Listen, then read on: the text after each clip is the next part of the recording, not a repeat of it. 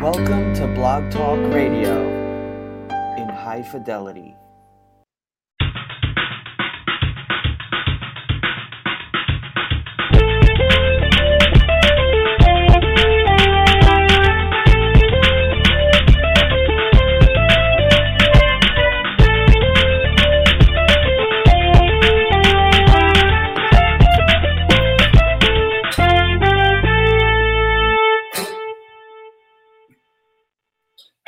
Welcome to Go For It. I am your host, Paul Gant. For the next 90 minutes, we're going to be talking sports and having fun doing it. I want all your ideas, all your opinions, and all your beliefs. And of course, as always, you're going to get a heavy dose of my opinion. You have an opinion, the number to call 646 727 3070. That's 646 727 3070. You can listen to the show blog talkradio.com slash began. And messages to the show on Twitter at Go For It Gant. And while you're there on Twitter at Go For It Gant, make sure you give me a follow. Geo F O R I T G A N T. Great show lined up for you today. Expected to be joined by Patriots safety Nate Ebner and the Patriots just won Super Bowl 51. Brady has five, and we're going to talk to Nate Ebner about winning Super Bowl 51 and his rugby career because he got that going on too. He plays football, he plays rugby, he does a lot of great things, and we're going to be joined by Nate Ebner. Also, one of the stars of BET's hit series, The Quad actor Kevin Savage will be joining us. Quad's doing, you know, it's got a little bit of a buzz right now. A lot of people are talking about it, and we're going to talk to Kevin Savage about it. And then also, we're going to talk NBA trade deadline with Marlon Guild, Rider University assistant basketball coach. So that should be fun as well. Can't wait to get started and get right down to it. And let's get right down to it. The NBA trade deadline has came, has gone, and not much happened. Not much happened at all.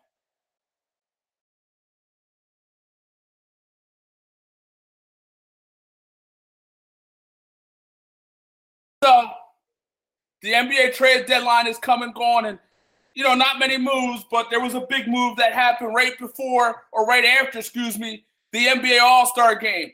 And that big move was DeMarcus Cousins headed to the Pelicans to join Anthony Davis and those boys. So it was DeMarcus Cousins, Omri Caspi headed off to the Kings with Buddy Hield, Tyreke Evans, Langston Galloway, and a first and second round pick in 2017.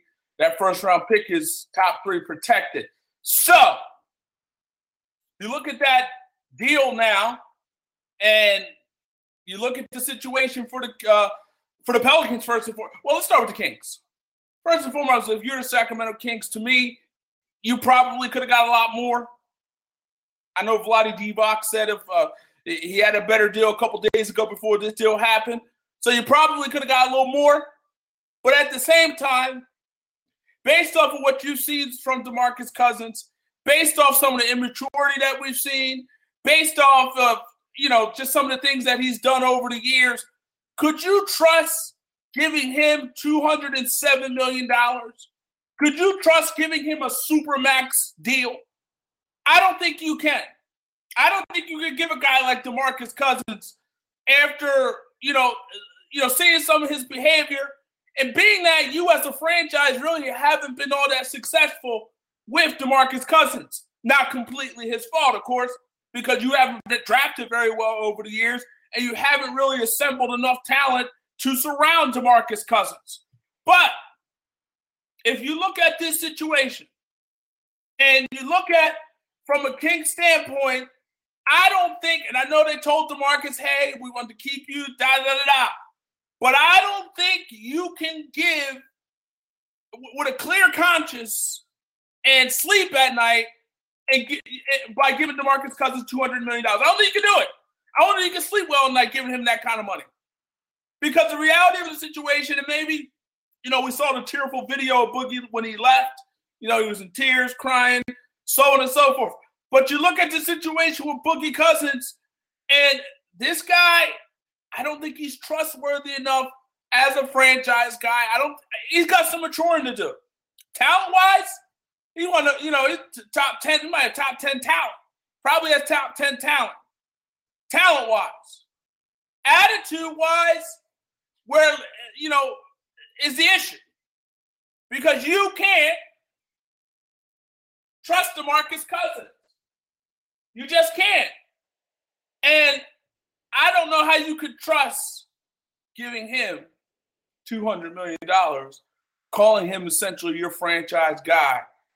I think if you're the Sacramento Kings, at some point in some time, this was a move you had to think about. You had to think about trading DeMarcus Cousins. You had to think about uh, doing some things to this franchise because the direction this franchise is going in, I, I know, I think they were a game and a half out of playoffs for the eighth and final seed in the playoffs in the Western Conference, but that means a four game sweep by the Golden State Warriors. So at, at, the end of that, I think this is a move that is good for both DeMarcus Cousins and the Pelican organization. I, not the Pelican, for the King organization, excuse me. But it's also a good thing for the Kings, uh, for the Pelicans organization, because now you get to team DeMarcus Cousins now, and, and you have maybe what talent wise, maybe the best power forward center combination possibly in the history of the game. But again, we got to see how this thing gels. We got to see how this thing works. Last night, DeMarcus Cousins got his numbers. Last night, Anthony Davis got his numbers. But last night, Pelicans lost by 30. I mean, so while everybody ate, while DeMarcus ate 27 and 14 and AD ate 29 and 9, they lost the game. And it wasn't close. Blowout fashion. So, and the reality of the situation is it's going to take some time for this whole thing to gel. It, well, it may take some time. It, it, it could happen right away, or we might see moments and instances where it, it, it doesn't happen right away. And you look at the situation now, and you look at the Pelicans at this point. This is a move that's telling me and telling the world and telling the NBA that you're trying to make the playoffs this year. At this point in time, you know, with 24 games left, you are two and a half out of the eighth and final spot. Okay? So you better figure this out fast. And by the way, the Sacramento Kings are half a game out, the eighth and final spot. But anyway, if you're the Pelicans, you got to figure this thing out fast, especially if the, the goal is to make the playoffs this year. But I, I, I look at this team the, the Pelicans. And obviously, Jrue Holiday, you didn't have to part with him, which was huge. You know, so you got a, a point guard who, when he came back after he was out dealing with the situation with his wife and her cancer and everything, when he came back, you know, the team started to play a lot better. They got off to a very slow start. Jrue Holiday comes back and, and they start playing some decent basketball and put themselves in position to possibly make the playoffs. And so you look at this situation, and, and now the Pelicans are going for it. And not only are they going for it for this year, but they're going for it moving forward. And now you got a guy in Anthony Davis who you, you make a little more comfortable at this point because you, you show him that, hey, we're trying to surround you with some talent. We're, we're trying to surround you with some pieces. Okay, Jrue Holiday we have is a piece. DeMarcus Cousins obviously is a piece.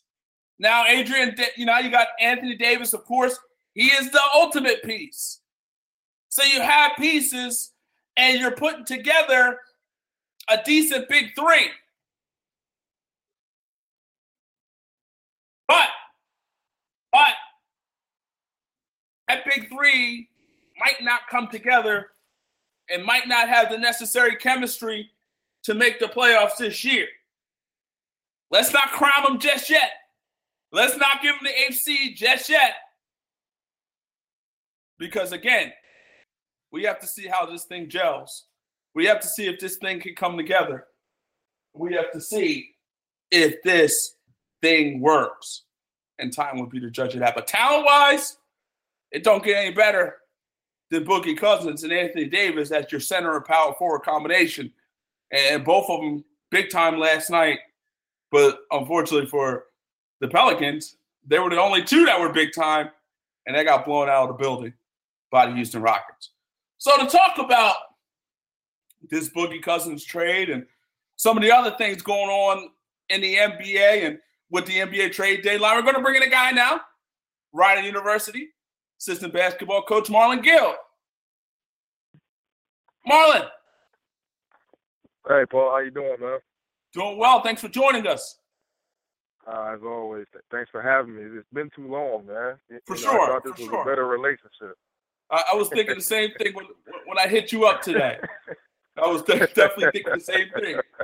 So we, we got we got since it's been so long, we got a lot to get to. So let, us go get there. So let, let's start with Boogie Cousins, DeMarcus Cousins. You know they trade him off the Kings meeting to the New uh, New Orleans Pelicans. They get back Buddy Hield, Tyreke Evans, Langston Galloway, a first and second round pick in 2017. A lot of people around the league saying it's not enough. It doesn't seem like enough to me. But I will say this it was a move I thought the Kings had to make. They had to make it.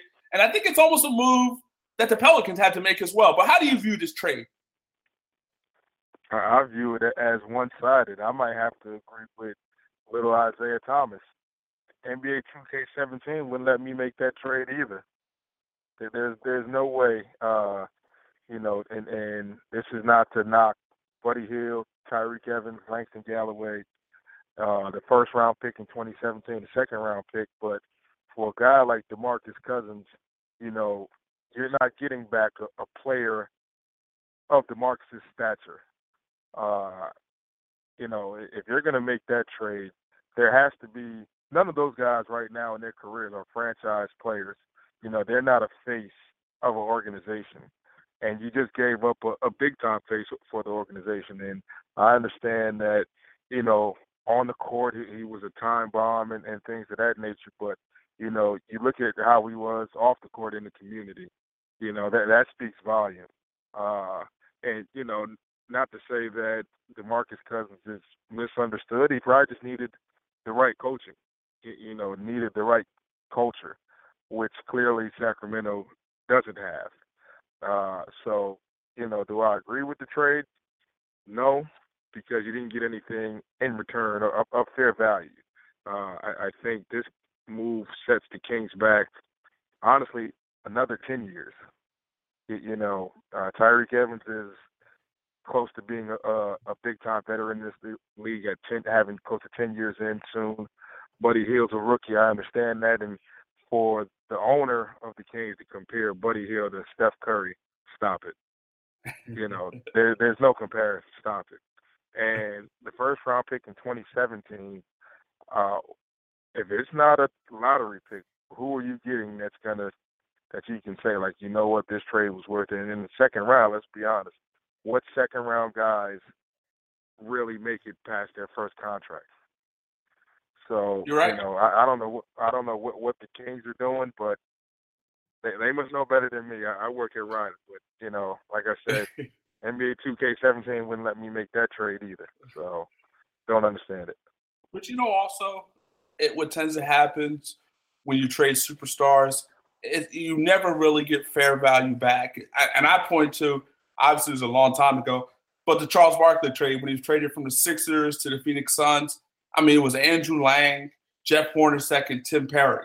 I mean, you look at that deal. You know, obviously Charles Barkley went on to be an MVP that year, and obviously went on to go to the NBA Finals and lose to the Bulls in six. But I look at that and I and I say, you know what? It's very difficult to get value for a superstar.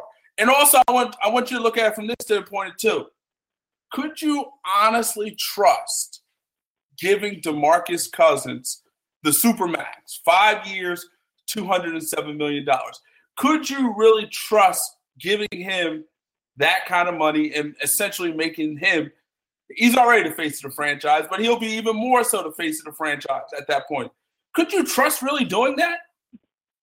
Well, before I answer that, I'm going to say this. Besides the one year that the Sixers went to the finals in 2001, they still haven't recovered from that Charles Barkley That's trade. point. Uh, Sharone Wright, okay. Uh, Clarence Weatherspoon, okay. Uh, you see where I'm going with this. So they still haven't recovered uh, from that, and it, it's even going into this year with Ben Simmons being out, Embiid missed four games. It, it's just some franchises, man, that are just cursed. And trust the process. I, I thought I, I, I thought the Kings not trusting their process right now. no, nobody understands their, their process.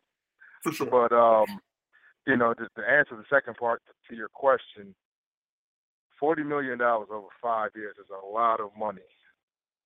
But at the same time, I, I think if you had the right locker room, DeMarcus Cousins is worth forty million dollars a year. But like, like I said, it, it, it's all dependent on who's in that locker room, and and there's a reason why guys aren't in that locker room, or the guys that need to be in that locker room aren't in that locker room. I, I go back to when I was a kid and I watched uh, Beyond the Glory, the show that used to come on Fox Sports, and they would do these documentaries. And I remember Chris Webber saying, as he was in the air landing, going from Washington to Sacramento, looking outside the window, saying, "What the hell am I doing here?" And I wonder if that's what a lot of free agents say. Well, what is there to do in, in Sacramento? It, you know, it, it's not a place of destined for guys, uh, and you have to start there. And you look at maybe that little run that they had with Webber, Mike Bibby, Divac. Even that took some time. But with that, you know, Chris Webber wasn't an angel back then when they made that trade for him. You know, he had his off the court issues, and they were able to make it work. But with that, you had veteran guys in the locker room, a la uh, uh, Vlade Divac, who, let's be honest, he was probably a better player than he is in the front office. Uh, you know, you had o- older guys on that team. You had a Brian Grant before Brian Grant went to Portland. He was big in, in that area and, and set the tone for a culture in that locker room before leaving there. So all, those things have to be in place. And if those things are in place, Boogie Cousins is worth forty million dollars.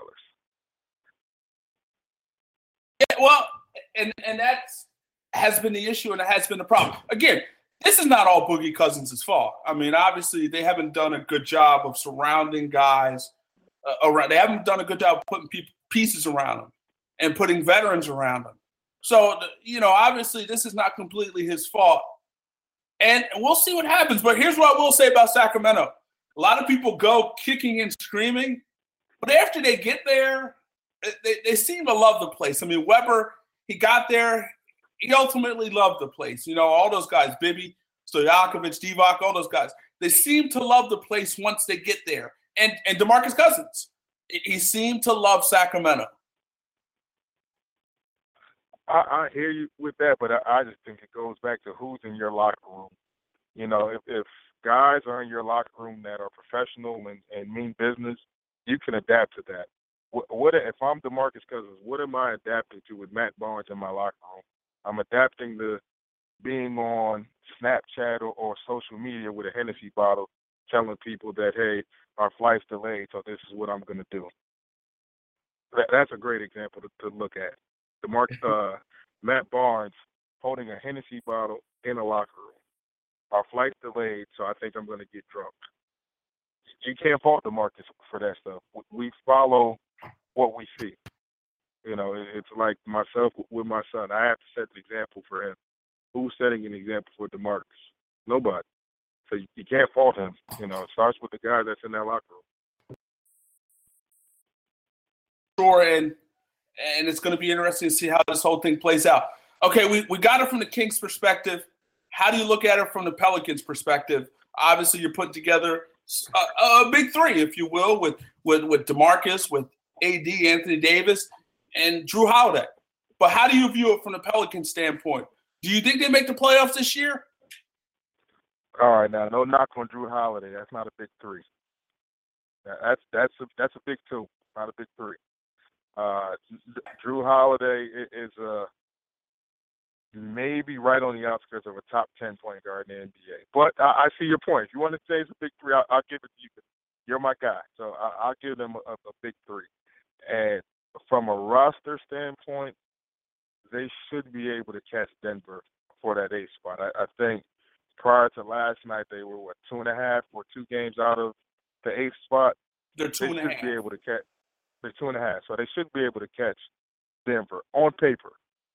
Should be able to. Uh, but it'll be interesting for Alvin Gentry to see how he plays those two guys together because, you know, yeah, one's a five, one's a four, but their games are very similar. You know, the DeMarcus Cousins can step out and, and shoot perimeter shots. So can Anthony Davis. They both can play on the blocks. Uh, you know, they both can be pick and pop guys or, or pick and roll guys. So it's just a matter: do you keep one guy on the on the block and the other guy on the perimeter? You know, I, I think that's something that they have to figure out first. You know, it, it's uh, it's okay to have talent, but then you have to be able to mold that talent and have everybody gel and be on the same page. That's not easy. Uh, so I, I'd say you probably won't see them playing their best basketball for about another two, three weeks or so, uh, making that last home stretch for the uh, re- regular season. And you know, with two and a half, being two and a half out of eight, they should be able to catch Denver and, and overtake them. But it'll be interesting to see if that happens. For sure, we're talking to Rider University assistant basketball coach Marlon Guild. Marlon, one of the big, I mean, we had some minor deals yesterday, you know, but overall, all in all, not a big time splash during the trade deadline. But I want to get to this one move real quick. Serge Ibaka, you know, going from Orlando to the Raptors. I like the move. I mean, obviously with Serge, you get an athletic guy, you get a shot blocker, and you just get another guy that can help you in your quest to try to bring down the Cavaliers. How do you like that move? Uh, it, it was a good move, but I don't think it's a move that helps them, uh, or helps them get to where they want to get to. I, I look at the move that the Wizards made and say that's more of an impact than Serge Ibaka. And the reason I, I say that is I, I think the Raptors that that window of opportunity is closed. Uh, you know, last year was probably the best shot that they would have of, of that. And you know my take on DeMar DeRozan already. uh, you know, I, I'm a big Kyle Lowry fan, and you know, having Ibaka is almost like having Biyombo, but neither one of those guys are really scorers, which is what you'll need. We know they can defend, but at the same time, you're going to need to score on the other end as well. And I just don't think they have enough firepower, one, to contest with the Cavs or even contest with the Wizards or the Celtics for that matter. I agree. I mean, I, I, think it gives them a better shot, but I agree at the end of the day, I don't think it's enough to dethrone the Cavaliers. Though we, we talked about the Wizards. We texted back some back and forth about the Washington Wizards, especially you know we saw them in, in that game against uh, the Cavaliers when LeBron hit that miracle shot at the buzzer and then ultimately they go into overtime, and ultimately the Cavaliers win that game. But the Wizards, to me, you know, obviously Boston's a threat, but the Wizards, to me, are a team. I'm not saying they beat the Cavaliers, but I think they can scare them and give them a long series. How do you view that? I, got the Wizards taking the Cavs to Game Seven. There's no questions asked uh, John Wall and, Bradley Beal has finally figured out, you know, what they need to do to be on the same page, be a weak backcourt. Uh, the trade with Brooklyn was great because uh, it gives them another shooter, and uh, Bogdanovic. Uh, you know, they've got bigs. You know, they've got versatility with, with Otto Porter. Uh, you know, you got a young guy like Kelly Oubre off the bench who's long that that can defend. So I, I like what uh, what the Wizards did and, and where they're going. Uh, and I think the game that we saw a couple weeks ago against the Cavs, it, it was a preview, but it was also a statement game for the Wizards to say like, hey, you know what? we're coming. And it kind of started, man. And I don't know if you remember when they played the Celtics at the Verizon Center, uh, and they wore all black. Mm-hmm. Mm-hmm. And the Celtics took them lightly, and the Wizards did what they had to do. And that was the start of the beginning to show people that hey, we, we figured this thing out. We're knocking on this door, and you guys better be uh, looking at what we're doing down here. You know, take us serious. Sure, for sure.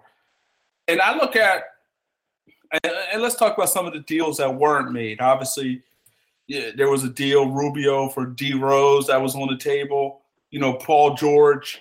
You know, the Patriots were gauging interest with that. And then obviously Jimmy Butler, there was some interest there. There was talk maybe Boston uh, uh, would try to do something to get Jimmy Butler. But uh, let me ask you this: I look at the Boston Celtics at this point. This is a team obviously playing some good basketball right now, and you know, second in the Eastern Conference and playing some big time basketball. You know, they got all these picks, all these assets, and all these things.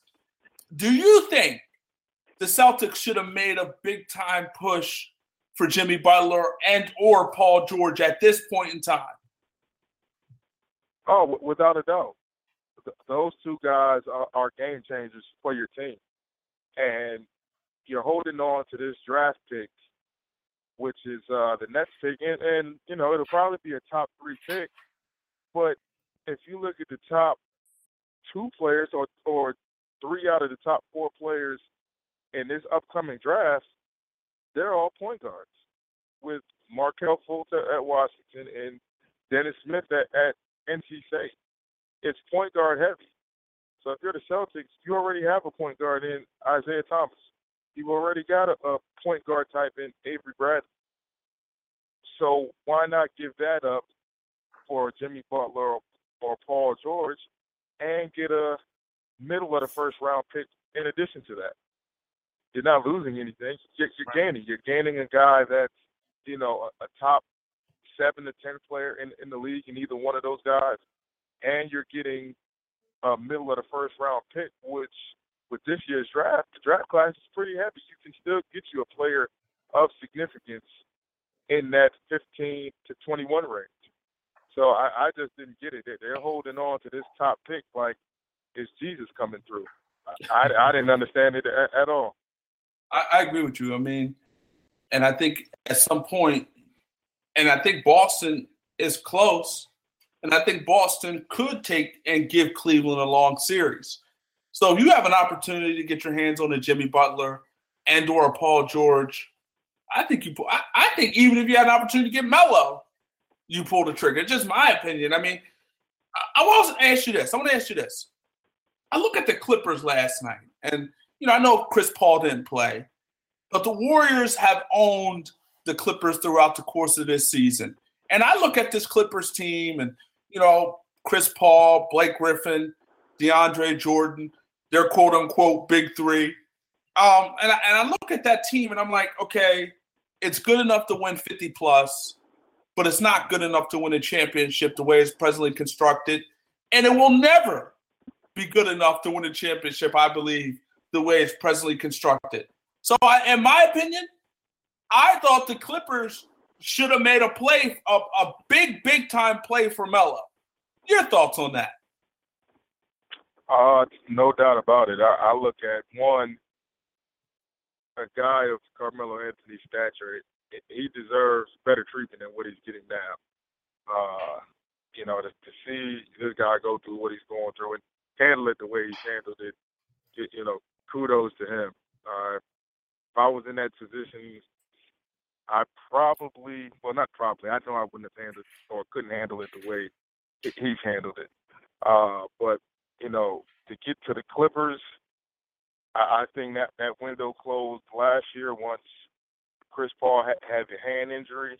And you know what? We can even take it further, losing that uh the series that, that they had two years ago. That was their last right. real opportunity. I, I thought. Uh, I thought that coming was off it. an emotional, yeah, coming off an, an emotional series against the Spurs, winning that series, and then to lose in the sec- the next round the way that they did. I, I kind of looked at them and said, you know what, this is it. You know, they're a good team. To, they'll get to three quarters. They'll finish three quarters of the race, but that last quarter, that last lap, you know that there's nothing left in, in the tank. And it, it, it's sad to say that because I, I think Doc Rivers is a very good coach. I know uh, Glenn Big Baby Davis might think otherwise, but I think Doc's a, a very good coach. Uh, the staff that he has is, is a great staff. The players that they have are, are good players, but I just think their time is up. Uh, they they don't match up well, you know, with Golden State. I don't even think they match up well with Houston the way the Rockets are playing right right now. So, you know, it, it was fun while it lasted, but we can enjoy these last few months of uh, of the Clippers because I think at the end of the year they've got to make moves with those guys on their roster and start over. For sure, I I totally agree with you. I mean, I think I think the window has closed. I think to your point, it closed two years ago. I think it's done, and I think at this point, yeah, you win 50 games. Yeah, you may win a round, but okay, great. But that's nothing at this point in time. So I, I totally agree and I thought and, and, still think if you have an opportunity to get your hands on Melo, and you know, and, and, I point back to Melo, and I agree the way he's handled himself throughout this time has been great, has been tremendous. But also point back to this: a lot of people say, okay, he's a volume scorer. You know, the ball sticks with him, so on and so forth. He is a volume scorer, and they say the ball sticks. But here's the deal: I like to look at players, and I like to judge players when they play with other great players. And when I saw Melo in Olympic play and, and the way he plays and played in Olympic play, to me, that's an indication, that's a glimpse of what you could get if you have a Melo around superior talent. Your thoughts on that? Uh, I totally agree with you. And it's funny that you said that because people knock Carmelo Anthony's game. You can write this down for me Carmelo Anthony is still the best one-on-one scorer in the NBA. You ask any guy that has to defend him any night, and they'll tell you he's the toughest guy to cover. Maybe Kevin Durant is a close second, but Carmelo, you can't stop him on the block. He has a handle for, for a guy his size. He can go around bigger guys. He can post up smaller guys. You know, and the fact that what he did in the Olympics, like you said, you put him on a team full of guys that can hold their own, he'll be okay. And let's not forget, Carmelo Anthony won a national championship in college as a freshman. Do you know how hard that is to do? For sure. At eight, 18, 19 years old to win a national championship on the college level, it's not easy. So everybody taking their shots at him, that's totally unfair. But I think if you put him on a team where he's the second option, there's nothing wrong with that. Kobe Bryant was the second option for a lot of years. Last time I checked, he had some nice jewelry on his hand. For sure. You know, Kyrie Kyrie Irving is the second option. Last time I checked, he, he's got a nice ring on his hand. He might even get another. Scottie Pippen was a great second option. Last time I checked, he's got six rings. And I could go on and on. You know, uh, if he gets that opportunity, you know, whether it's next year or whenever he decides to leave New York to be that second option, I hope he does get a ring because he deserves it. He'll go in the Hall of Fame whenever he decides to retire. I mean, he's top 20, 25 in scoring all time. Cut the guy since like he's got three gold medals or, or four gold medals, excuse me. Uh, what, what else is there for him to do? for sure. The only thing left is missing is that NBA title, and again, hopefully he can find, you know, the right situation uh, for him, and ultimately he can get that opportunity to win a title. We're talking to Rider University assistant basketball coach Marlon Guild. Marlon, you're a big time Knicks fan, and you know there's been a lot of news, a lot of issues with the New York Knicks. Let's start with Charles Oakley for a moment. I mean, seeing Charles Oakley being carried out the garden like a common criminal to me was was was painful to watch. Didn't need to happen. Shouldn't have happened. And I know they kind of mediated the situation and I know they talked, and you know everything seemed to be okay at this point. I know Oakley has not returned to the Garden, but being a Knicks fan like yourself, being a guy who saw Charles Oakley laying on the line night in and night out, what was your thoughts when you saw that? I was just disappointing to see, and I think it just showed you how far the Knicks have fallen. Uh, you know, now we don't know if words were exchanged between Oakley and James Dolan, but you know that scene looked like a scene out out of the show Hit the Floor, where the player says something that the owner doesn't like, and the owner says has two words, and all of a sudden the player's out of the building. Uh, you know, like I said, we don't know if words were said, but there was a better way for everybody to handle that situation. Uh, for sure. You know, Oakley shouldn't have done what he did, but at the same time, security shouldn't have done what they did. Uh, you know, and it's one of those things we're taught sometimes that if somebody puts their hand on you, the only way to react is the way he, he reacted. Oakley reacted. And not saying it's the right way, but it's like what Chris Rock said. I understand. And you know what it is also, and, and I talked about this a few weeks ago. When you send four, five, six guys at somebody, you automatically put them on a defensive. And when they sent all those security guards over to Charles Oakley, and again, to your point, we don't know what was said. But when you send that many people over to Charles Oakley, you know, eh, obviously you're going to put a guy at, on, on, defense, and and some guys when they're cornered the way Oakley were was, I should say, when they were when you're cornered like that, some guys come out and charge and fighting, and, and some guys cower. But one thing I know about Charles Oakley, that's not a guy who cowers. So I thought from that standpoint, when you send all those guys at Charles Oakley, that was wrong. Oh, no, no question about it. And, and, you know, like you said, it's what you're taught. You know, growing up, if if you've got four or five guys around you, the first thought that comes into your head is that I have to protect myself. And there's no question that that's what he was thinking. And then, like I said, the second you put your hand on somebody, well, then it's fair game. You know, if someone put put their hands on me, I'm I'm going to leave it up to you to decide how you want this to go. And that, that's what what he did, you know. And like I said, it wasn't right, but I, I understand. For for sure. We're talking to Rider University assistant basketball coach Marlon Guild. Again, there was a, a rumor out there: Ricky Rubio for Derrick Rose. Apparently, the Knicks. I think the Knicks were the team that pulled out last minute, according to some reports. Uh, I mean, I'm I don't like Ricky Rubio. I'm not a big Ricky Rubio guy, but he is an ass. He is a guy that you could get, and he is serviceable. And D Rose obviously is going to be a free agent uh, at the end of the year. But if you, how you view that deal, how would you have viewed that deal if it would have happened? I'm gonna say I wouldn't have taken that deal if I was the Knicks. Besides the Olympics, when have you seen Ricky Rubio play well? I haven't, and I've watched some uh, Minnesota Timberwolves games just for, for my guy Kris Dunn.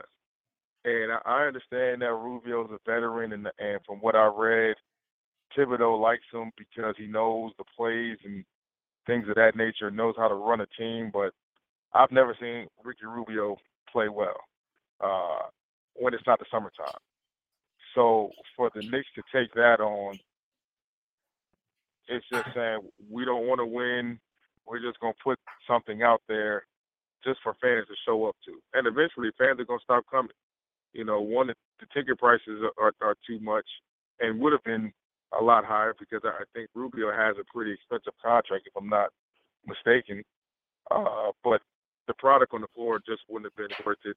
And then you're putting them around guys that aren't there yet. You know, Porzingis will have a shot down the road, but after that, it, it, it wouldn't have been worth it, in, in my opinion. So glad the deal wasn't made, and, and actually, I prefer watching Derrick Rose play this year. Uh, besides the little MIA incident, I, I think he, he's been great to watch. You know, will he ever be the Derrick Rose of old? No, but you know, a three-quarter Derrick Rose is better than Ricky Rubio, even a Ricky Rubio in July, August. And, and, and to your point, talking about Rubio's contract, Ricky Rubio's making 13 million next year. It's going to make 14 the following year, and then another 14 the, the year after that. So Ricky Rubio, even with his skill set, and I'm not a big fan, he's making a boatload of money, man. He really is. Wow. What a country. What a country. We're uh, making it great again. it all depends who you talk to. um, you got the you got your conference tournament coming up. I mean, uh, uh, how do you view your conference tournament? You are the assistant basketball coach for Rider University. Uh, you know what? It, will be interesting. We still have one more game to play. Uh, we actually leave for Quinnipiac tomorrow to play Sunday, uh, and then the conference tournament will start Thursday uh, up in Albany. And you know, it, has been an up and down year for us. I think we started off pretty well and went 11 and five our first uh, 16 games, and you know, since then we've hit some bumps in the road, but we've had a chance to win our, our last couple games against uh, tough competition uh, on the road at Iona and uh, the other night against Manhattan. And, uh, you know, you kind of want some momentum to go into this tournament. Uh, and as you know, with these conference tournaments, anything can happen, especially in a conference like ours that is a, a one bid conference. Uh, so you got to win out, you know, win your tournament to get there. Uh, and and this year, I, I think the league is up for grabs. Everybody knows how good Monmouth is uh, at number one. You know, St. Peter's number two is, is pretty good, and then you know from there, three through eleven, it's uh, anybody's game. You know, depending on what day you come out, who's making shots, who's defending. So it'll it'll be pretty interesting. I'm looking forward to one trying to get a win on Sunday to close out the regular season, and then getting up to Albany and you know, having to be for all the marbles. So before we get out of here, I, I want to get your take on this. You know, when you were with St. Peter's, you did make it to the NCAA tournament. And again, you were in that similar situation in a conference where you had to win your conference tournament in order to get to the NCAA tournament. So let me ask you this. As a coach, how do you coach that situation? I mean, it's essentially like, you know, three game sevens. So how do you approach that as a coach?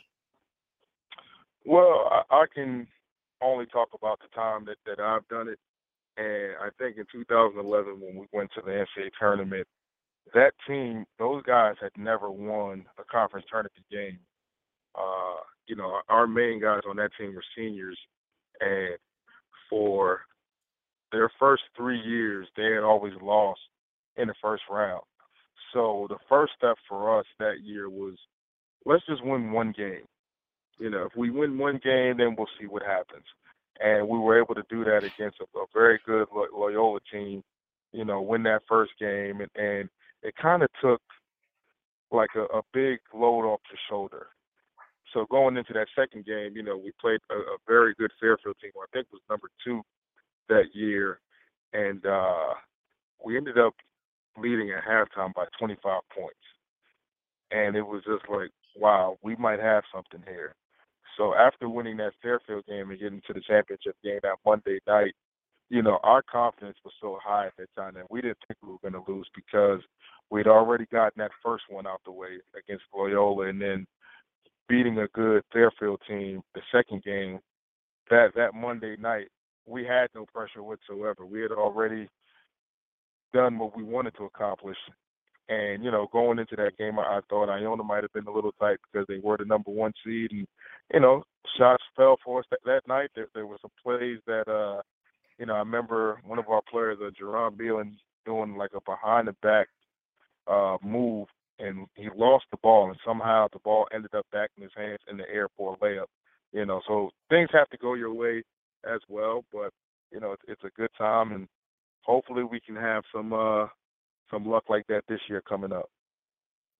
For sure. Good luck uh, Sunday against Quinnipiac, and good luck in the conference tournament, man. Thanks for stopping by. Appreciate it. As always, can't wait to do it again. No, you got it, my man. And as always, thanks for having me. Take care. Bye bye. Marlon Guild, Rider University assistant basketball coach. It was a pleasure talking to him. Said a lot of great things, a lot of interesting things. We're going to go interview. We're going to bring in Nate Ebner now, and then after that, we'll we'll kind of talk a little bit more about what we you know what we discussed with Marlon and some of the great things going on in the NBA. So we're going to talk to Nate Ebner now. We're going to bring him in. Let's bring him in now. Patriot safety Nate Ebner. Nate, how are you? I'm doing good, man. Thanks for having me. Thanks for joining us. And Nate, it's been a few weeks since the Super Bowl. You still on that Super Bowl high? A little bit. Uh, it's coming down a little bit. It's uh, nice to get home and chill, but uh, that was that one's gonna last for a little bit, and uh, just just glad we ended up on top of that one. So let me ask you this: At any point, at any time during that game when you were down twenty-eight to three, did you have any doubts that a comeback was possible? I mean, I would say we. I didn't have any doubt at all. I mean, I think a lot of the guys on the team would say that the, the faith was definitely there, and we we knew it, it was going to happen. We were going to will it to happen. We all believed across the board there. It just we needed a play to get us going, and uh, you know, I would say the defensive stop that we had that kept them out of field goal range, and then the turnover, you know, definitely kick-started that for us, and and you know, we just jumped on it as a team. And you guys most definitely jumped on it, and ultimately you got the victory. When Julio Jones, you, you talked about that defensive stop. When Julio Jones made that catch, and at that point, pretty much all they needed to do was run the ball, kick a field goal, and they probably go home as Super Bowl 51 champions. Were you surprised that they passed the ball in that situation? Uh, you know, I don't know. I don't really uh, think about it too much. I mean, that's a great passing offense. So, you know, I wouldn't second guess that. Um, it just so happens our defense showed up and, and we did what we needed to do. The Defensive line got pressure and um, got them out of out of uh, field goal range. Um, you know, obviously hindsight is 2020, and you know, now you can sit here and say they should have ran the ball, but, uh, you know, how, how can you bet against the best passing offense either? So, you know, I'm not completely surprised, no. We're talking to Patriots safety Nate Ebner. And Nate, once you got to overtime, was there a sense that maybe you had them at that point? I mean, when we won the toss, um, you know, with the momentum that we had, I think a lot of us would say there was no doubt that we were going to go down and score. I mean, we were prepared to fight for however long it took, but uh, you know, obviously the the offense took care of business, and uh, the way they started moving the ball is like they we just kind of wore them down, you know, and it was just too much for them to handle. And uh, obviously James got in the end zone. Your second Super Bowl, man. Does this thing get old? Does it ever get old winning? Nah, man, especially not like that. That was uh, that was unbelievable. Uh, just to be a part of of uh, you know a Super Bowl run is amazing, and the whole season and to win like that and, and get yourself in that position. I mean, people work their entire careers to get in situations like that, um, but but then to win in that type of fashion, um, you know, in a historic way. Um, you know, it's hard to put into words. Really, it's it's just so great to be a part of, and uh, and I'm very blessed that uh, I got to be a part of two. And both of your Super Bowls kind of ended in the same type of way. I mean, both close games, both comeback right. situations. Yeah, I mean, I, that first one, you would think there would be no way to top that, but um, I gotta say, uh, just just the feeling that we had as we were making that comeback, and you could just feel it happening as it, as it was happening, and just being, a, like I said, being a part of that, uh, you, you can't really top that feeling, especially with what was on the line. I mean, you got a sure. Super Bowl on the line there, and, and to, to come back the way we did, it was, uh, you know, it, it was awesome, man. It really was.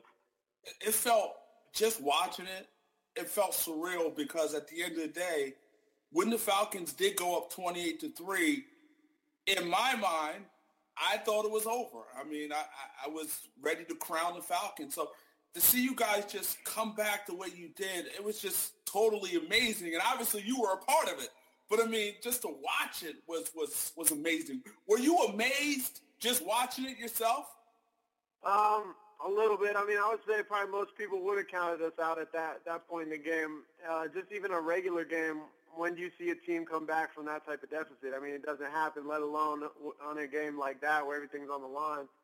So, you know, I, I'm not surprised people counted us out, but you know, all that matters is we didn't count each other out, and you know, we're a tough group to to play against, and we're going to fight till the end. And obviously, we showed that, and um, you know, I'm not surprised, but. uh man, it was uh, it, it was a battle for sure. But you, like I said, you can't count us out. We're gonna fight fight to the end, and we did, and, and it worked out for us.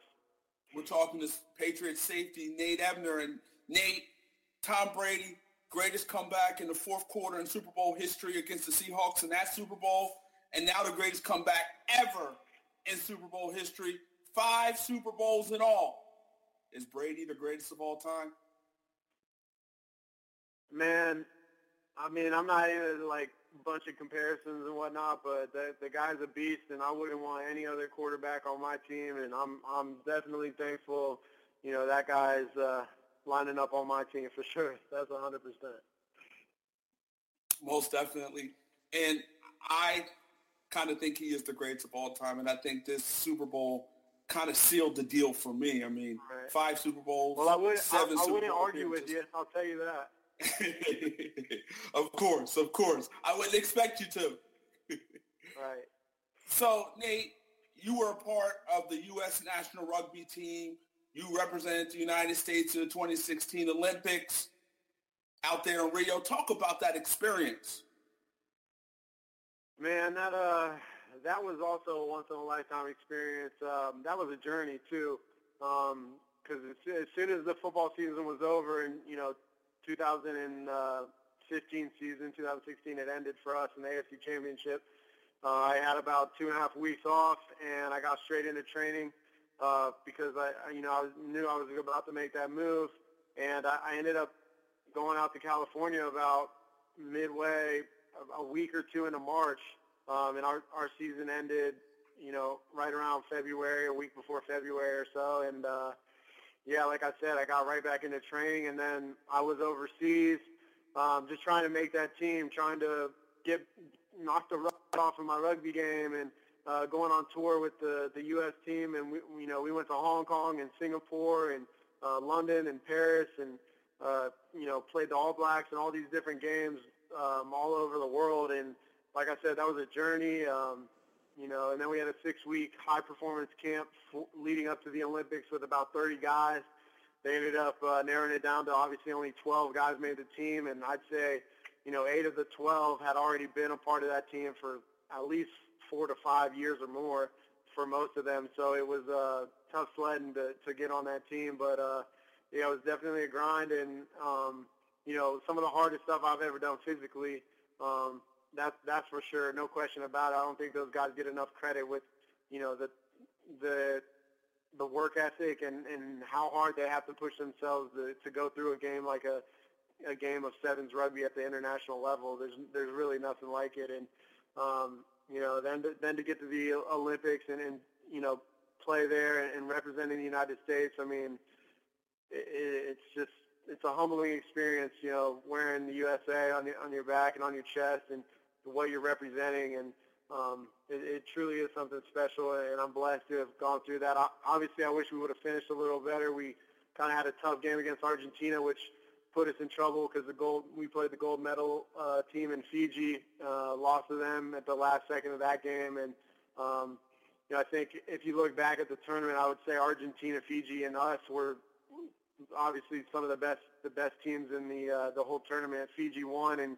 Argentina lost in overtime to the team that played Fiji in the final. So, um, you know, and we were definitely beating Argentina and, and playing with Fiji really well. It just so happened we were all in the same pool. So, um, you know, it didn't work out for us. Uh, but like I said, man, what a journey, what a great experience, and, and what I represented, and, and that whole process, it, it was uh, it was amazing, man. Nothing like anything I've ever done in my life. It was uh, it was truly special, and made some friends that'll last a lifetime for sure how's your body at this point? Obviously, going through rugby, going through an NFL season. Where's your body at this point? Man, uh, honestly, it's pretty good. I surprisingly, I, I don't know, man. I've I've had a you know invisible shield around me or something. I've been lucky. I don't I don't know what it is. To play a full NFL season, go straight into that type of training, and the amount of games that I played. I mean, we we play in tournaments. You're playing three games a day um, at an international level, and, and we were doing that.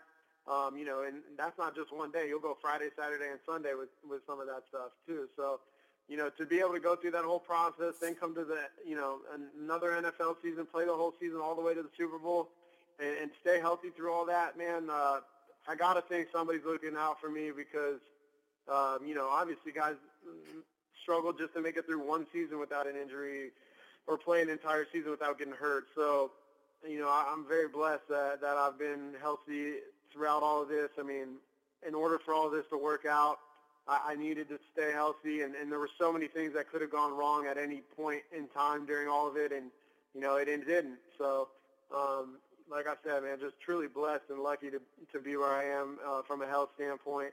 And uh, yeah, I'm good. I'm I'm ready to take a take a little break, though. I'll tell you that. you deserve it. We're talking to Patriot safety Nate Ebner. Let me ask you this: What would have meant more to Nate Ebner, winning a gold medal at the Olympics in rugby or winning a Super Bowl? Man, uh, they both would have been great, great experiences. Obviously, winning the Super Bowl was amazing. Um, you know, they're they're separate. Um, they're comparable because you're on the world stage in both both things, but at, at the same time, I mean, the Super Bowl you play an entire season to get to that point, and if you don't make it, you reload, do it again next year. I mean, the Olympics is four-year gaps. I mean, people train their entire lives to be a part of the Olympics, and you know, it's just it, it's just a completely different thing. I mean, you've got people from 8,000 athletes from all over the world coming to one place to compete. Um, just just very different, but um, the the journey themselves separately. I mean, I wouldn't trade them for the world, either one of them. I mean, just like I said, the whole journey through the Olympics and, and trying to make that team and all that, and going down to Rio uh, man, I, I wouldn't trade that for the world. And, and same goes with the, the football season. Just winning like that and getting yourself in a position to play in a Super Bowl and finding a way to win in that game. I mean, man, how can how could you put one above the other? They're they're both amazing experiences. Are you done with rugby at this point? Man, I'm never done with rugby. Rugby's in my blood. I'll find my way back there, even if I'm 45 years old playing in old boys league somewhere in Ohio. It doesn't matter. I'll I'll definitely be a part of rugby. It's just something I love to do. You know, some guys like to go play pickup basketball in the off seasons and you know play in leagues like that. I, I go play touch rugby or go play in some rugby games. That's you know that's just my thing. So um, I, I would never say I'm done with it. Um, but do I know when the next time I'm going to compete or uh, what level I'm going to compete at? No, I, I don't have that answer. But um, never never say die with that. And you said rugby is in your blood. Your father played rugby as well. So most definitely, it is in that Ebner blood. That being said, yes. that being said, I know you love the game of football, but do you love rugby even more? Um, uh, you know, I don't know. There's things about both games um, that I love, obviously separately, that I love about each one individually. I mean, the pace of a rugby game and, and the free flow of it. It's like playing a pickup basketball game and, and reading off of players and just kind of reacting to what's happening to you. And, um, you know, the, the flow of that, it, it's, it's something special. You know, I, I really love it.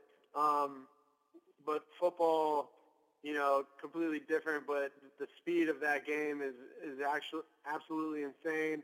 You know, the amount of work we put in, it, it's truly um, chess, a chess game on steroids in real life. It, it really is. If you look at everything that's involved in in a in a football game, I mean, from personnel and, and offense, defense, special teams, and players and um, situations in the game, parts of the field. I mean, it's truly a, a, a chess game on steroids. It really is, and I love that about it. And um, like I said, it's a fast game, but you know, I love the non-pads in rugby too. I mean, there's things I love about both of them, and they both are huge parts of my life. And um, you know, I, I love them. I love them for what they are individually. Let me ask you this now. Obviously, the Olympics was great, and then you go through and you have a big time season. Ultimately, it ends with you guys winning Super Bowl 51. Was this the best six months of your life? I mean, I, I call it a whole year. You know, the, the Olympic process wasn't just the, the games in Rio. I mean, now all the, the tour and whatnot. I'd say 2016 was uh, was quite the year for, for my life so far. Uh, it's going to be a, a tough one to top, but um, definitely. I, I mean, how could I say it wasn't the year of my life? I mean, Super Bowl champs and, and participating in the Olympics for the United States of America. It doesn't get better than that, man. For sure. So my advice to you, get a lot of sleep, get a lot of rest, get every yeah. you know, get get yourself healthy. Well, you're healthy. No doubt. But get yourself just ready to go for next season, man, because you earned it. I'm yes, tired sir, just talking about it. And no doubt, I definitely will will get get my rest. I promise you that. so fans, make sure you go to his website, nateebner.com. Hit him up on Twitter at Nate Ebner and support all the great things going on with Patriot Safety. Nate Ebner. Nate, absolute pleasure talking to you, man. Wish you nothing but the best of luck moving forward. Would love to do it again. Yeah, man. Thanks for having me. I appreciate it. Take care. Take care. You too. Nate Ebner, safety for the New England Patriots another Super Bowl for Nate Ebner. You know, he was he was in the Olympics. I mean, this dude has had a great, great run over these past few weeks. So kudos to Nate and pleasure having him on the show. All Star weekend, I'm going to touch on that real quick. Then move on to the 76ers, and then I'm going to get out of here. All Star weekend. We look at All Star weekend and you know, obviously, All Star Weekend was kind of a dud. I mean, the and, and let's be clear, All Star games in general are not exciting. They're not exciting at all.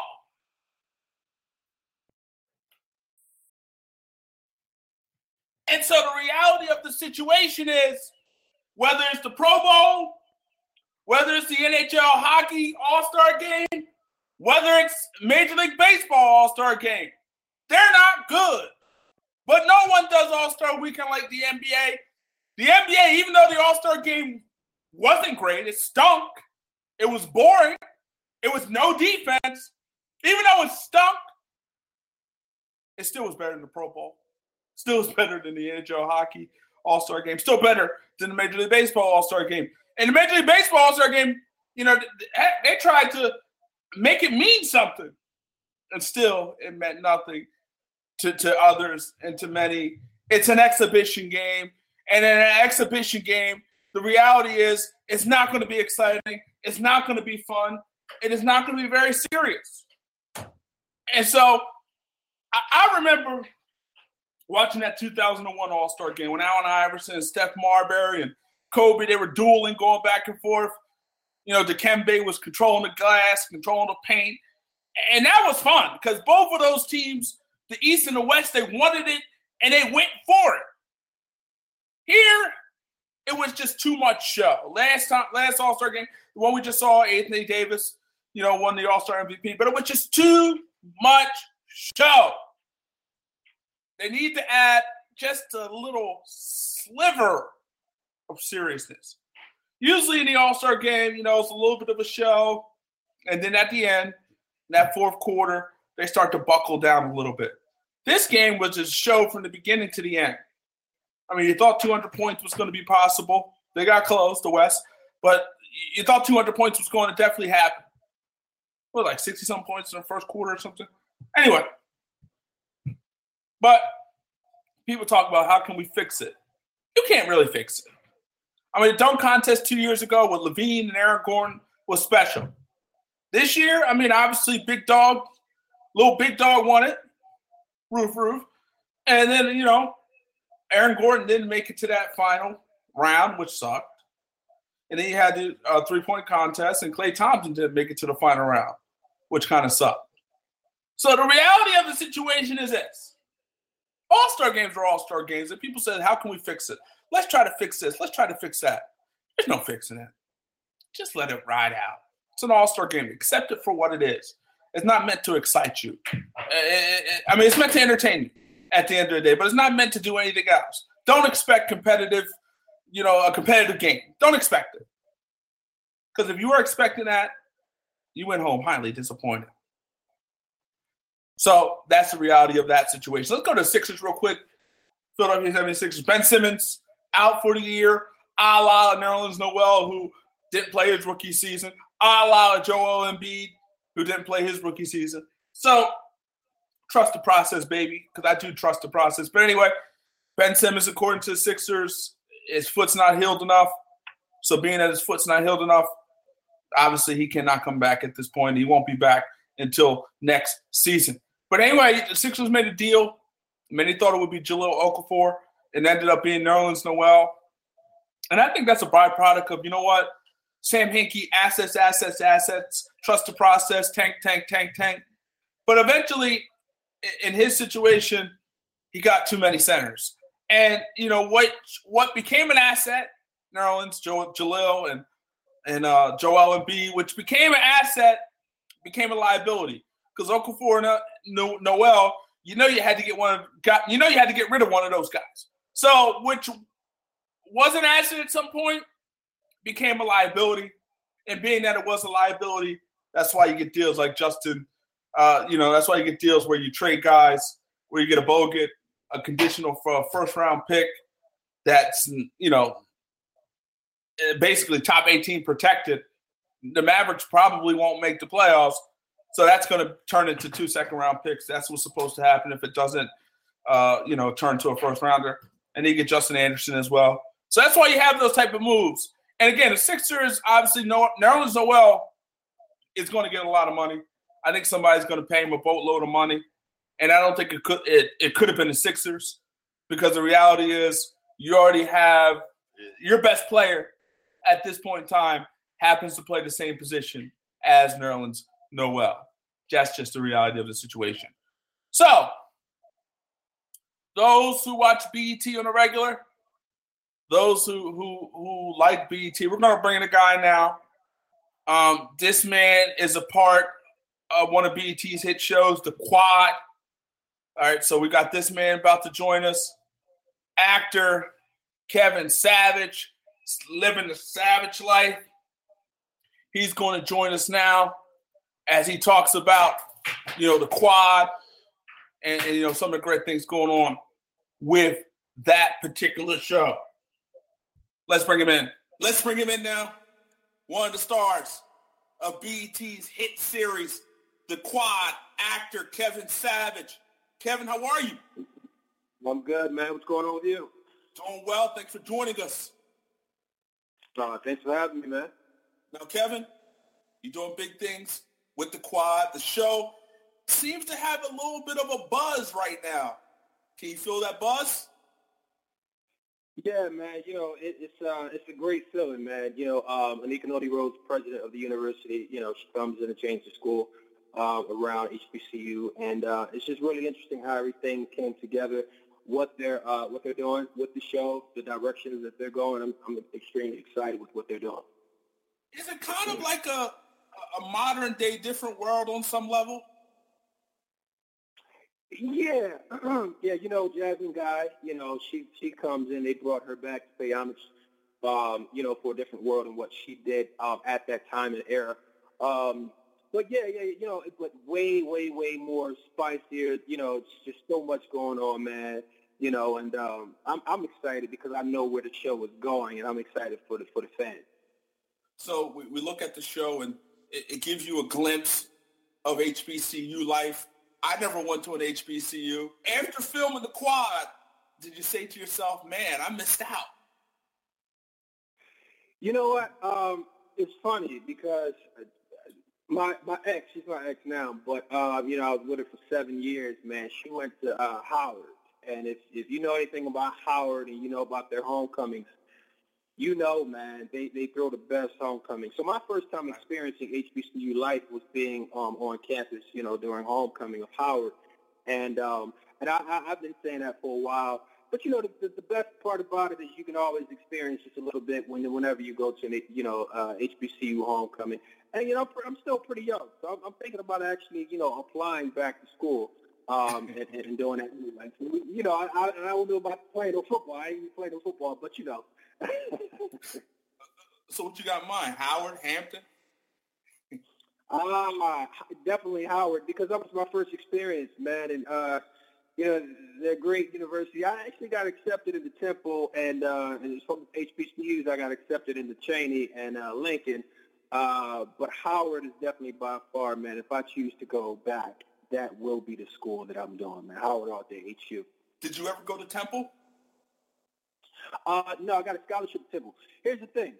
I got a partial scholarship to go to Temple um, for English, all right? I AP, AP English classes all through high school. Um, the thing was, I knew I didn't want to become a, a writer or um, an English teacher. Uh, you know, so it's, it's not much you can do with that type of degree uh, other than those two. Uh, you know, so I said instead of just going to school, not knowing what I wanted to do because I heard of the horror stories of going to school, having to pay back those loans, and then having to go back to school again because it's not really what you wanted to do. You know, I, I kind of chilled out, and uh, fortunately, I fell into acting, and that, you know, I've been doing that ever since. For sure. So, I mean, at the end of the day, you found what you needed to do, so you didn't need to go to college. So, I mean, if you don't need to go to college, I, I wouldn't go either. But um, uh, fortunately for myself, I am a Temple guy, so you know I, I did go to college. So not too many loans. I was poor, so it wasn't too bad. well, you know, I I'm a you know an advocate of college and higher education, man. So I would never sit up here and say, hey, you know, don't go to college. But you know, college is uh, it's not for everyone, and you know, as cliche-ish as it may sound, it's truth. Um, when I do decide to, because I am actually going back to school um, like we, you know, we discussed. But um, you know, it's just not for everyone. I know what I want to do now. Now, you know, to put some some books behind that and to hire my education, you know, I can go for theater um, with a you know concentration in business. So I can do that now because I'm a lot more confident in knowing that this is what I want to do because this is what I've been doing. So it's always great to have some experience as well. So you know, sure. We're talking to one of the stars of BET's hit series, the Quad, actor Kevin Savage. And Kevin, on the Quad, you played a quarterback, the quarterback right. Terrence. Mm-hmm. Do you have real life QB skills? I do now. Funny story. When I auditioned for the Quad, um, I, you know, I played, you know, um, football, you know, street football, and you know, uh, but never really, really played like that. You know, whenever we would play in the streets, I always played receiver. So even when I played, it was always receiver. Um, but you know, when I auditioned for the quad, I auditioned for three different roles, and actually didn't get any of the roles that I, that I auditioned for. They called me and said, "Hey, you booked, but you booked the quarter, you know, quarterback role." And so I said, "Okay, that's cool. Let's do it." You know, who doesn't want to play a quarterback on a TV show? Uh, so I thought they were going to go the direction of the game, which, you know, it's insinuated that they play, but they don't really play. Right. Up until I got the first cash sheet to meet them on the field of Morehouse and suited up. And uh, we were actually running plays and actually playing. I was like, really? So when I got out there and threw the ball, they were like, okay, he's clearly not a quarterback. so, you know, embarrassing. It was humbling at the same time but, uh, you know, I got the chance to work on it in between the pilot and when we actually started shooting the series. So when I came back, man, my arm was a lot better. And, uh, and, and we got it in. They still didn't put me in, you know, because they used, you know, stunt doubles. But, you know, I got to throw the ball around and they said, okay, this dude is serious. And he's serious about his craft. So that was, that's the story behind that. Okay. So you had, in order for you to, well, not necessarily get the role, but you definitely had to improve your quote unquote quarterback skills. You had to do that. Yeah, yeah. I mean, the, the good thing about it was it wasn't do or die, you know, because they cast okay. me as the actor. Uh, now, Bo John, on the other hand, um, you know, that which is the uh, the white quarterback um, played by Jake. Shout out to Jake. Um, he actually went through a you know pretty rigorous audition because he had okay. to audition you know as the quarterback um, you know, they, they ran drills and stuff. And, you know, he, he auditioned about three or four times before they booked him, and he actually played some college ball too. So he has real experience as a quarterback. Okay. Um, but and so it was pretty cool just to be side by side with him, get some tips from him, even though on a show, you know, we are arch rivals. We're talking to one of the stars of BET's hit series, The Quad, actor Kevin Savage. Now, I heard you were supposed to be in only three episodes, but three became mm-hmm. more. How'd that happen for you? Man, uh, so you know, unbeknownst to me, I, you know, I just went on set to do my thing. Um, but it was funny because they gave me a scene. My, my, the most, uh, the craziest thing about it is, you know, most of my scenes are with Sean Blakemore. Shout out to him. He's a Emmy winner, uh, award-winning actor. Um, you know, you may have seen him on General Hospital and different, uh, different films and stuff. But, um, you know, I went in uh, the first day, you know, that I had a scene with them. You know, uh, I went in and I did my thing. And actually, the writers and the executive producer, shout out to Felicia Henderson, she called me and said, you know, Kevin, you killed it. You know, we didn't expect you to do as well as you did, especially, you know, we didn't really know much about you because they didn't. I mean, there's some stuff on, you know, YouTube about me and, you know, some things, but as far as actually booking a television series, this is my first series. So they took a chance on me. And I went in there, I, I did my thing. Uh, we had a very intense scene. And after that, the writers just, they were like, you were very interesting to watch. We got to build your character up. And that's what happened. So moral of that story is, you know, stay ready. You don't have to get ready. So let me ask you this. What, what was that feeling like when, when they told you, you know what, Kevin, you're doing your thing? I mean, what, what's that feel like? It's, it's a surreal feeling. Um, you know, because just to know that you were only slated to do a few episodes and to, for them to expand your character and to write, you know, your character in as the most uh, notorious uh, character of the show. Um, and, and that's who Terrence is. It, it just lets me know that I'm on top of my game.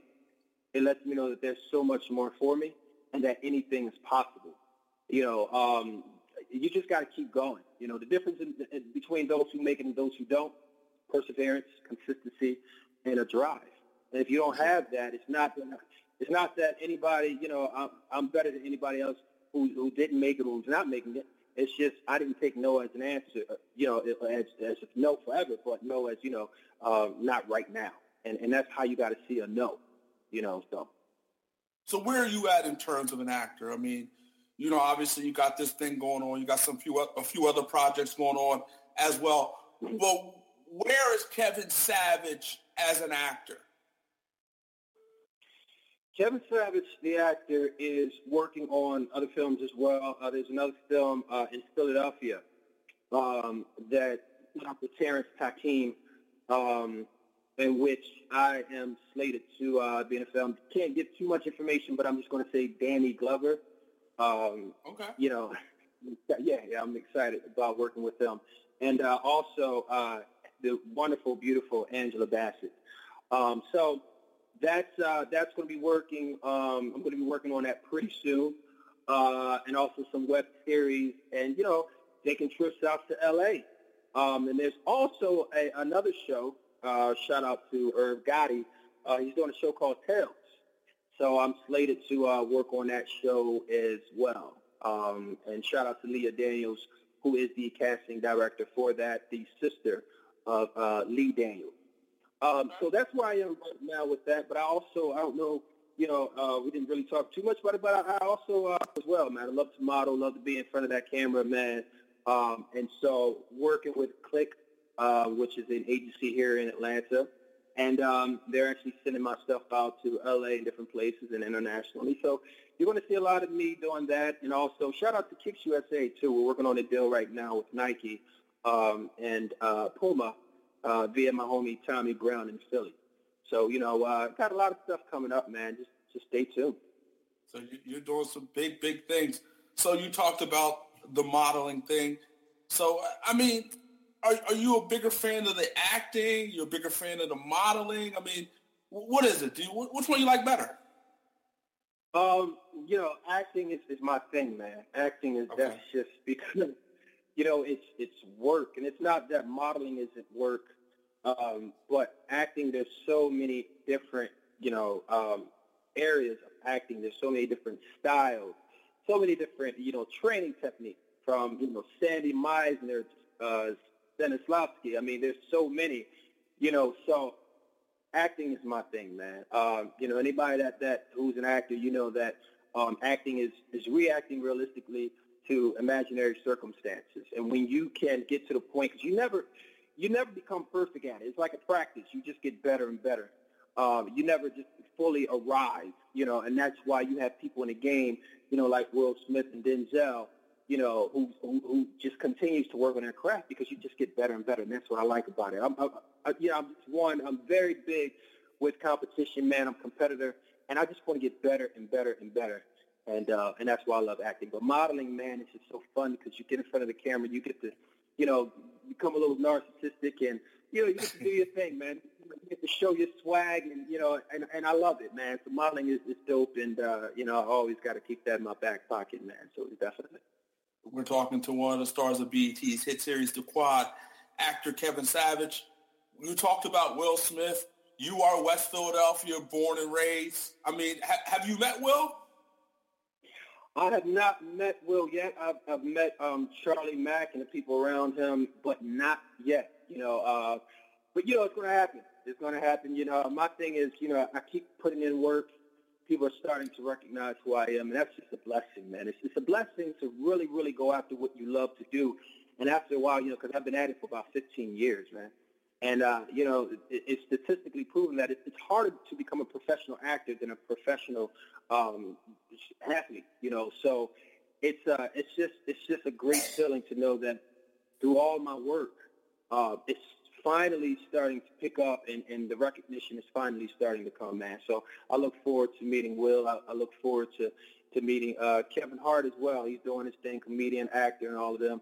And uh, Jamie Foxx as well, man. That's actually, I look up to him because of the fact that he's so gifted, multifaceted. I mean, he can not just act, but, you know, if you need him to do comedy, he'll do that. If you need him to get on the, to the piano, you know, he can kill it on the piano. And if you need him to sing, he can sing. And um, so, yeah, so yeah, that's my favorite, man. But uh, yeah, just keeping it moving, man. Are you sing? You sing too?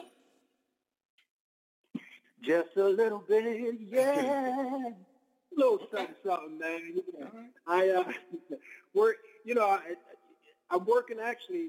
You know, because I write. I actually write. So I got a single called "Lay You Down" that should be coming out pretty soon. Man, I'm just trying to get it, bro.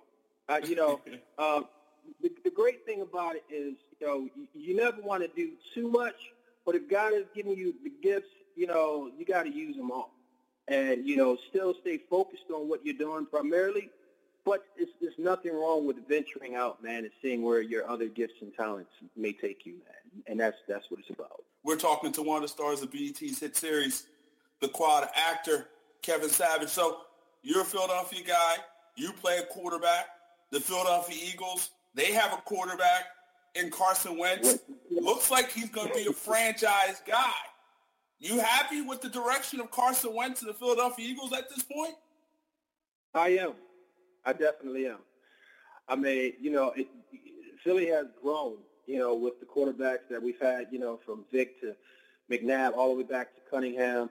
Um, you know, I'm a Randall Cunningham fan. Uh, but, you know, I, I like the direction. I like the direction. Uh, hopefully we get DeSean back. You know, um, heard he's interested in coming back. Man, I think we nice. could do better with the receivers. Yeah, yeah, yeah, yeah. So uh, I, I pray that we do that. Um, but yeah, yeah, I'm, I'm happy, man. I, I just want to see what you know. It's all about growth, man, and, and recruiting young, good players, man. It's going to take us not just to the chip, but beyond the chip, man. We we, we need the ring, man. You know, I'm in Atlanta, you know, and so it was just hard see us lose out in Philly actually when we lost. I swore we were going to win. Come on, man. Like, it was just crazy. But you can't never, you know, count Brady out, man. And, and, and he's, he's shown that he is definitely, you know, a franchise player time and time again. And that was just a historical sight to even witness, man. So, you know, but shout out to Atlanta. And everybody always asks me, you know, Chad, you're in Atlanta, but do you still rep Philly? All day. As you should. So being around those Atlanta Falcons fans down there, I mean, were they sick? I mean, you, you just got to be sick the way they lost that game. I mean, I know Tom Brady's Tom Brady. I know Bill Belichick is Bill Belichick. But man, all you had to do is run the ball two times, you know, kick the field goal, and you got a Super Bowl. I mean, those those fans down there got to be sick. I, I don't sick. Sick isn't even close to. I mean, I was sick, bro. I mean, you know, but I think the defense just got tired. I think the defense got tired, and you know how Brady is, man. Um, I, re- I really don't. A lot of people say that you know all they had to do was just run the ball, you know. But you you just you can't continue to run the ball and kick the field goal if the, if they're not giving you that. And you know, you, you can, first of all, you can't play scared. And I think they just took their foot off the pedal. Um, you just got to go after and continue to attack. You never count Brady out. Everybody knows that. I, so I, I, I fought them for that, man. But at the same time, they played a hell of a game. Um, you know, it's just one of those things, bro. I mean, it, it, it, it's sad that you know Atlanta had to get done with history, uh, you know, on them because that was history. No, I think no team has ever come back from a, a at least what a 14 point deficit uh, in a championship game. You know, it's either 14 or 21, but you know, it happened. That was the largest comeback in Super Bowl history. Crazy. Yeah. Yeah. I mean, absolutely crazy. So, end of the day, looking at the Philadelphia Eagles, you think playoffs are a possibility if if Carson Wentz continues to grow and you know to make some moves here and there, you know, strengthen that wide receiver position, you know, maybe add some things on the defense, a corner that would help. So at the end of the day, if they do all those things, do you think the Philadelphia Eagles can make the playoffs next year? Of course. I mean, you you, you got to think about it, man. you know, even back when you know with Andy Reid, I mean, come on, like we we made the playoffs. There was no no issue of making the playoffs, man. It was just you know continue to go and and really really do something with the opportunities that's presented, man. But I think if we strengthen our corner, if we strengthen, you know, our receiver game, if we keep going, you know, I mean, we're still a pretty young team, you know what I mean? So we can do it. You know, Carson's not old at all. Um, he, he has great leadership abilities, man. I think I, I know we can do it. I know we can do it. We just got to stop being scared to spend money, man, and do what we need to do. And that's all. You know, if you really think about it, that's the issue that Philly has had. Um, really, you know, spend that money, man, and stop getting players that you know. And I look at even the Sixers. I mean, you know. I think the Sixers are, you know, doing pretty well. I mean, they're still a, a really young team. They got a little run going and everything. Um, but if you notice, man, we would always get players who, you know, was was good back in their their prime, and then you know we we get them, and it's like they're okay, but you know we, then we got to still put something together to try to try to where we need to be, man. Go ahead and get some young players, man, that can play, you know, that are great. Spend that money, man. You spend that money, you make money. So Sure, for sure. Scared money don't make money, so we'll see what happens moving forward. So the quad, we're into the season now. You know, we've seen some crazy things thus far, some interesting, exciting, fun things thus far. What's next? What should we we expect as the season goes um, on? The season, it's just, I'm gonna tell you, it just it gets crazy. It gets crazy. Tonight is a big night for my character, Terrence Bell. Uh, I don't know if you got to see the uh, the previews, but uh, there's a party going on, and it's just you know, and, you know I love my last name, man. I love my last name because uh, you know I didn't know that that it was going to become my birthright when I was growing up. You know, people would tease me and say savage this, savage that. Oh, you you, you eat people, and you know you you don't care, you're ruthless. So I, I used to hate my last name, but now I love it. And no, I didn't change my last name. It's always been my last name. So many people ask me that. But, um, you know, Savage Life, man, it's my brand. Inspiration and motivation through lifestyle, fitness, and entertainment. Regardless of how old you are, what race, or creed, you got a dream, go get it. And so, um, you know, with this episode coming up and, and, and future episodes, you see that beast come out of me, man. You see the Savage Life brand just come out of me, and, and, and it's a it's an interesting thing because you know, I usually play the good guy, the leading unit. So this is definitely something different for me. Um, but yeah, yeah, tune in, man. It's, it's, it's going to get crazier and crazier. So fans, make sure you tune in each and every Wednesday, 10 o'clock Eastern, 9 o'clock Central on BT. It's the quad. Also, hit this man up on Instagram, the Savage Life brand. On Instagram, the Savage Life brand. And support all the great things going on with actor yeah, Kevin Savage. Kevin, absolute pleasure talking to you, man. Wish you nothing but the best of luck moving forward. Can't wait to see what's going to happen moving forward with you. You got some music. You, got some new roles coming up. Looks like 2017 is going to be a great year for Kevin Savage. Oh my gosh, man! I, am I'm, I'm so excited. Look look out for me, House of Cards. I have an episode coming up with Kevin Spacey on that. Uh, oh man, it's just a lot of great things, man. Look, man, thanks for having me on your show. Uh, definitely anytime, man. Love to call back in and give you some for progress. Sure. Um, what I've been doing and everything, man, and keep doing your thing. For sure. Thank you. Appreciate it, man. Likewise. And just lay it down. Gotta lay it down. For the ladies, baby. Take care. Take it easy. Bye-bye. Kevin Savage, pleasure talking to him. I want to thank Kevin Savage for stopping by. Also, I want to thank Marlon Guild and also Nate Ebner. You can listen to this show and other great shows, blogtalkradio.com slash pgant, where you can listen to this show and other great shows.